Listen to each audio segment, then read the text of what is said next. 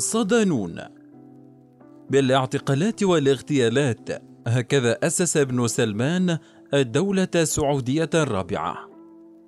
مقال أعده فريق التحرير ضمن ملف عائلة حاكمة. أشرنا في المادة المتعلقة بالعائلة الهاشمية في الأردن إلى جذورها الحجازية باعتبار أن المكون الحجازي كان جزءا مهما من المعادلة القبلية في شبه الجزيرة العربية التي شهدت أحداثا فاصلة منذ النصف الأول من العقد الثاني في القرن العشرين.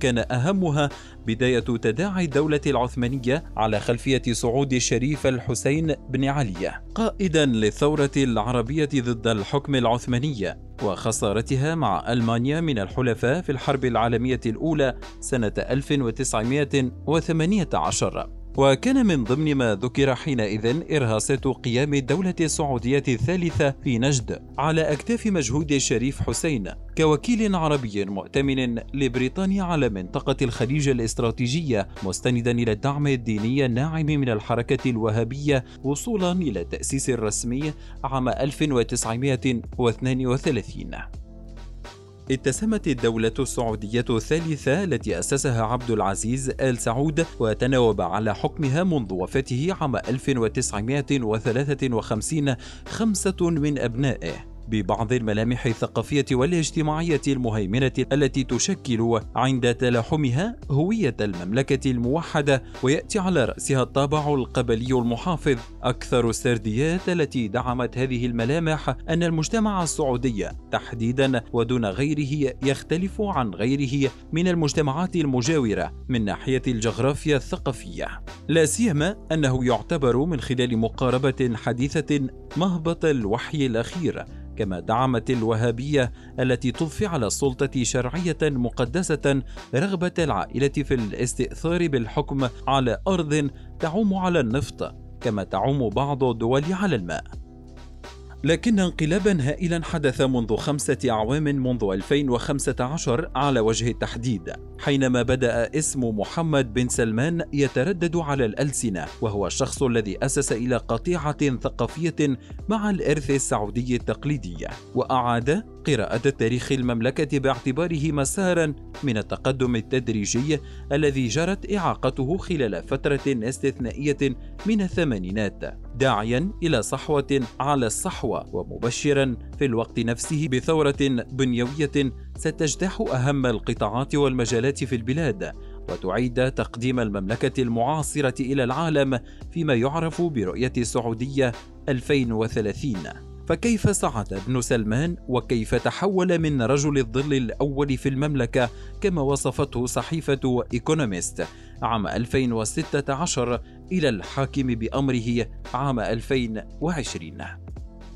سلمان عندما نتبع التسلسل الزمني لصعود ابن سلمان من الجذور سنجد أن صعوده كان رديفا لمسيرة ترقي والده في سلم العائلة الحاكمة حيث ينظر الاباء في هذه الممالك إلى تقريب عدد من الأبناء الذكور كضمانة للحفاظ على مكتسباتهم المادية والرمزية في العائلة. كما تعتبر قيادات الصف الأول أن سماح لقيادات الصف الثاني بتصعيد أبنائهم وسيلة مقبولة لكسب ثقة رجال هذا الصف. لا سيما أن قرابة البنوة البيولوجية تصبح أكثر أهمية ورسوخا من علاقة الأخوة وبالأخص في السنين المتأخرة.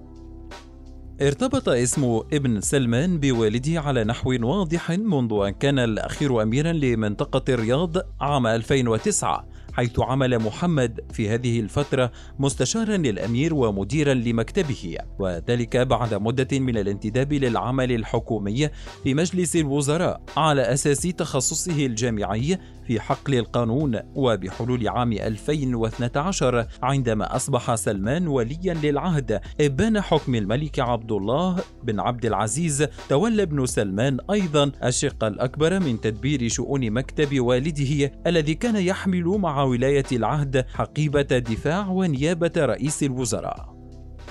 اتسمت نهايات حكم الملك عبد الله بالضعف الشديد على المستويين المحلي والإقليمي حيث شهدت هذه الفترة صعود الإسلاميين في المنطقة أعقاب ما تعرف بثورات الربيع العربية وتوسع النفوذ الإيراني في الأقاليم المجاورة للسعودية خلال حقبة الرئيس الأمريكي السابق باراك أوباما. لذلك فقد أخذ كل من محمد بن زايد ولي العهد والحاكم الفعلي لدولة الإمارات وبنيامين نتنياهو زعيم حزب الليكود اليميني في إسرائيل. على عاتقيهما مهمة التغريد في فضاء مضطرب وقد نجح بالفعل خلال مدة وجيزة في تعطيل قطار الربيع بل وإعادته إلى الوراء في مصر يوليو تموز 2013 بيد أن هذا الانتصار التاريخي على إرادة الشعوب لم يكن كافيا بالنسبة لهذا المحور الذي تطلع إلى ما هو أبعد من ذلك. إعادة ترتيب المنطقة من جديد. وبحلول مطلع 2015 أصبح سلمان بن عبد العزيز ملكا رسميا بعد وفاة أخيه الملك عبد الله بن عبد العزيز. وقد بدأ منذ الشهور الأولى لحكمه يعبد الطريق السعودي أمام الترتيبات الجديدة حيث أطاح في أبريل نيسان بشقيقه الأمير مقرن بن عبد العزيز من ولاية العهد معلنا أن الوقت حان لتمكين الأجيال الجديدة من الحكم. وأن الأمير مقرن نفسه طلب إعفاءه من هذا المنصب. يحل محله الأمير الشاب محمد بن نايف بن عبد العزيز قادما من وزارة الداخلية إلى ولاية العهد. بينما منح ابن سلمان لقب ولي ولي العهد كما صار نائبا ثانيا لمجلس الوزراء ووزيرا للدفاع. ابن نايف وابن سلمان. رغم أنه كان الرجل الثالث في تراتبية الحكم بعد أبيه وابن عمه ولي العهد. فإن ابن سلمان منذ ذلك الحين أخذ يتعامل مع شؤون العامة كما لو كان الحاكم الفعلي للبلاد. بل وربما قبل ذلك بقليل. فقد أعلن الحرب على ميليشيات الحوثي في مارس آذار من نفس العام مشرفا بنفسه على الضربة الجوية الأولى التي تمت تحت غطاء التحالف العربي لاستعادة الشرعية عاصفة الحزم. ردا على التحركات الانقلابية التي قادتها الفصائل المدعومة من إيران تجاه صنعاء منذ سبتمبر أيلول 2014 مستغلا في الوقت ذاته ضعف الحالة الصحية والذهنية للملك الذي ترجح كثير من المصادر إصابته بألزهايمر وتفضيله قضاء ما تبقى من عمره في لعب البلوت مع رفاقه. كما شرع ابن سلمان في نفس التوقيت يسوق لرؤيته الاستراتيجية الجديدة حيث التقى في يونيو حزيران 2015 بالرئيس الروسي فلاديمير بوتين وبحث معا الإجراءات التي يمكن اتخاذها لدفع برنامج المملكة إلى الاستفادة من الطاقة النووية السلمية. ووقعا حينها عقود إنشاء 16 مفاعلا نوويا بالفعل وفي يناير تشرين 2016 أعلن ابن سلمان نيته في طرح نسبة من أسهم عملاق النفط السعودي أرامكو للاكتتاب في البورصة. وفي أبريل نيسان من نفس العام خرجت إلى النور رؤية السعودية 2030 التي تستهدف التعافي من إدمان الاعتماد على النفط بحسب ابن سلمان. وتوطين الجانب اللوجستي من الصناعات العسكرية بالمملكة وذلك بالتزامن مع بعض القرارات الانفتاحية التي خففت كثيرا من سلطة الدين على المجتمع وركزت على تمكين المرأة موضوعا أساسيا. بالإضافة إلى ما سبق فقد طرح ابن سلمان على الجمهور عددا من المشروعات البراقة ذات البعد الإقليمي المتعلق بالترتيبات الجديدة التي يرتجي منها إعادة ترسيم الجغرافيا الاقتصادية والسياسية السعودية بما يتلائم مع الشرق الأوسط الذي تعد إسرائيل جزءا طبيعيا منه وتقديم هوية ليبرالية للمملكة تقوم على الاستثمار في الأنشطة السياحية والترفيهية والعقارية والتكنولوجية على غرار نيوم والقدية وأمالة والبحر الأحمر ولكن السؤال الذي كان مطروحا آنذاك أين ولي العهد الأمير محمد بن نايف من كل هذا؟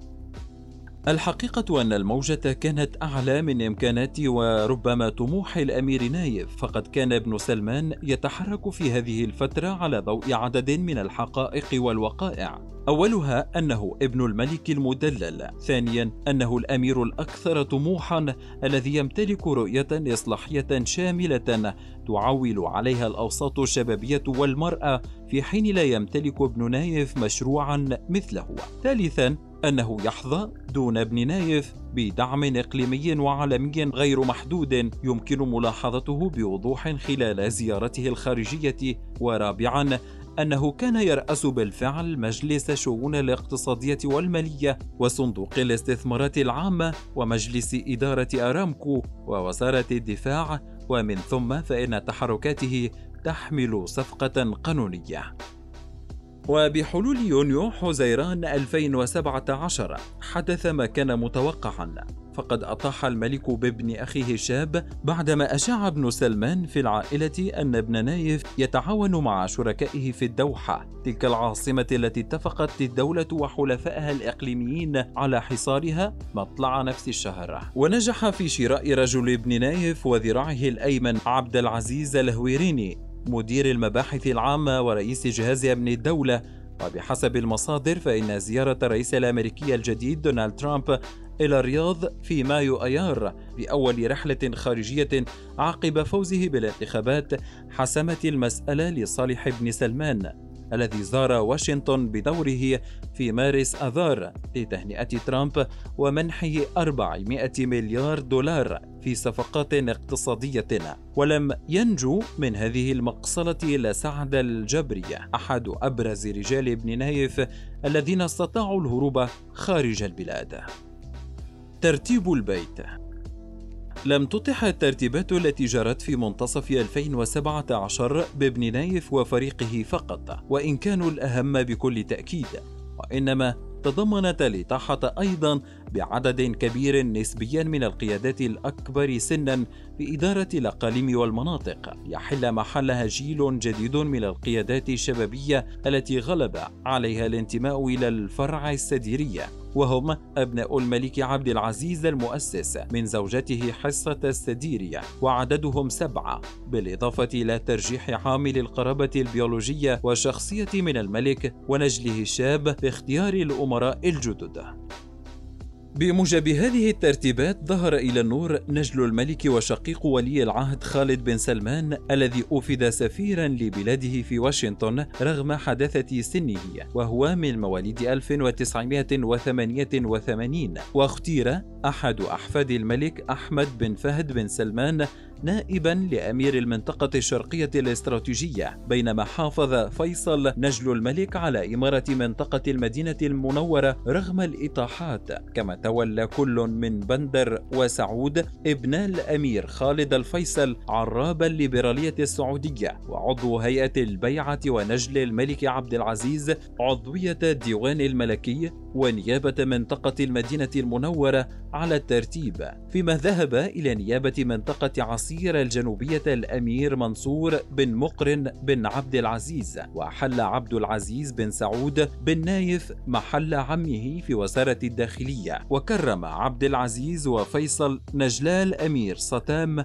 رفيق الملك سلمان في مشواره المهني بعضوية الديوان الملكية.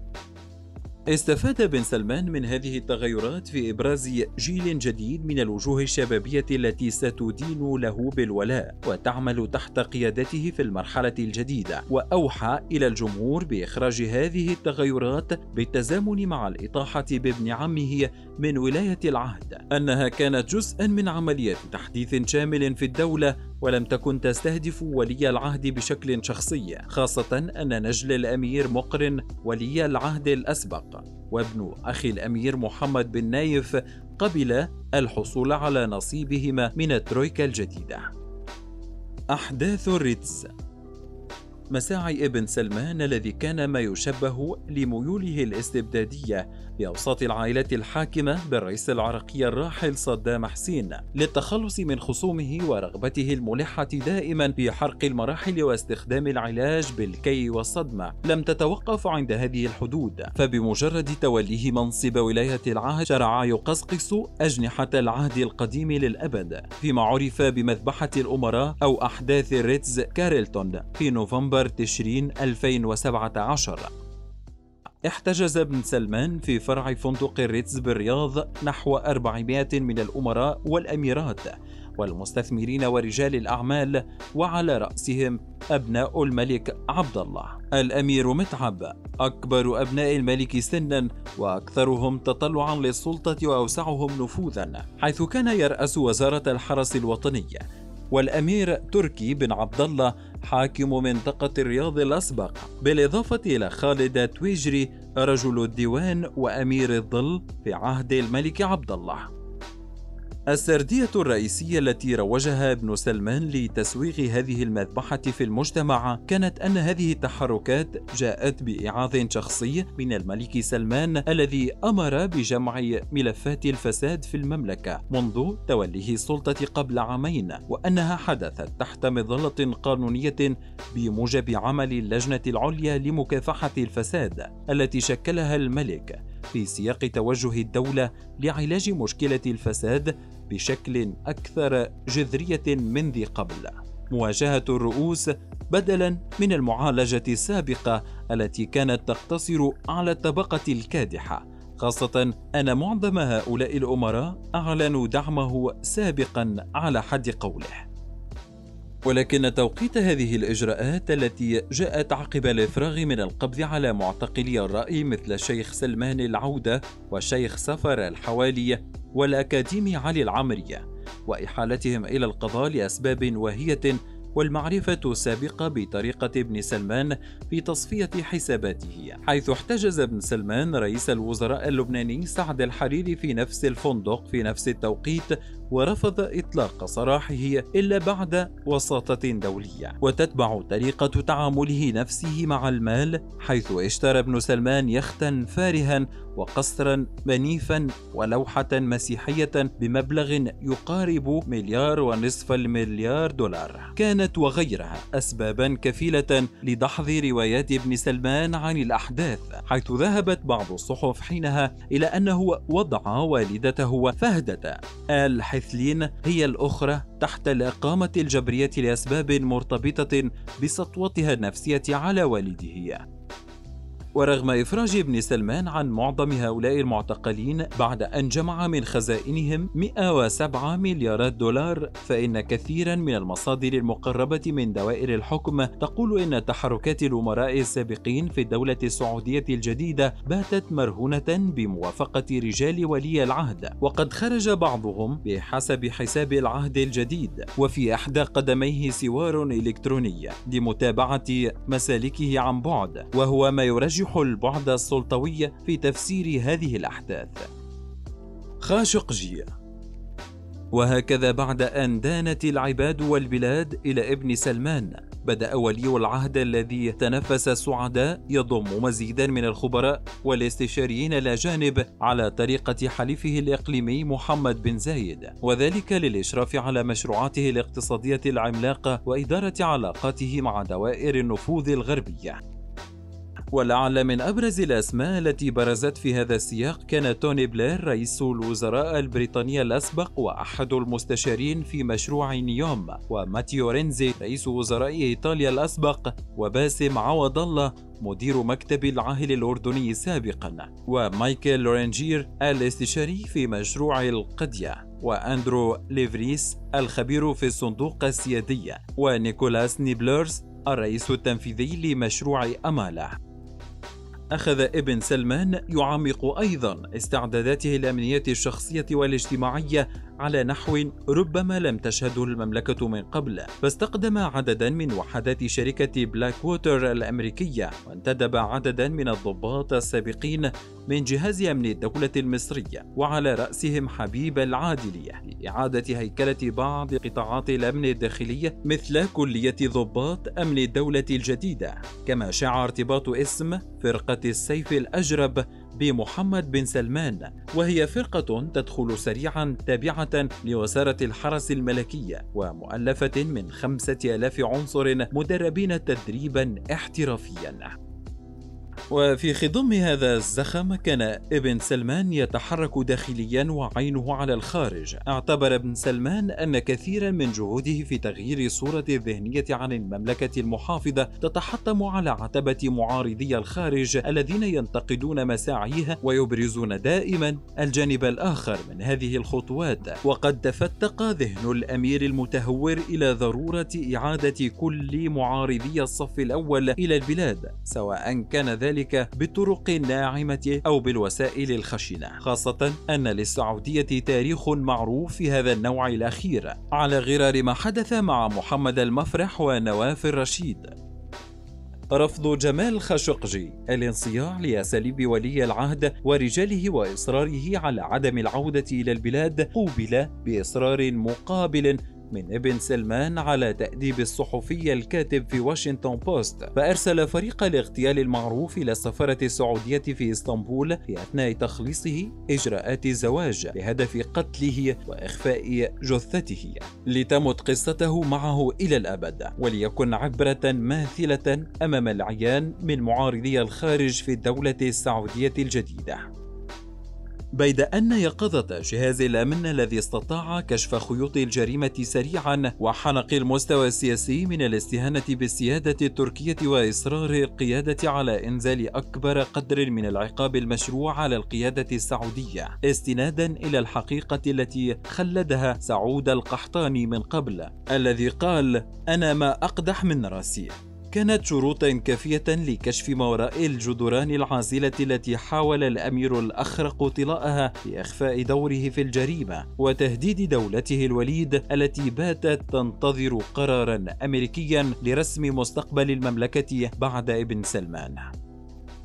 يبدو أن التغيرات المتسارعة التي أحدثتها فضيحة اغتيال الصحفي في قلب سفارة بلاده بدولة أخرى على بنية العائلة الجديدة التي كان أهمها سحب شقيق ولي العهد من أمريكا. وتداعي جناح تركي الشيخ سعود القحطاني على خلفية إدانة الأخير بوضوح في العملية لصالح جناح تركي الدخيل الذي تحول إلى رأس الحربة الإعلامية في معركة بن سلمان مع بعض الأصوات الخارجية. شجعت بعض المعارضين الطموحين من العائلة الحاكمة على المغامرة لسد الفراغ المتوقع جراء رحيل ولي العهد مثل الأمير أحمد بن عبد العزيز الذي غادر لندن إلى الرياض فور اشتعال الأحداث.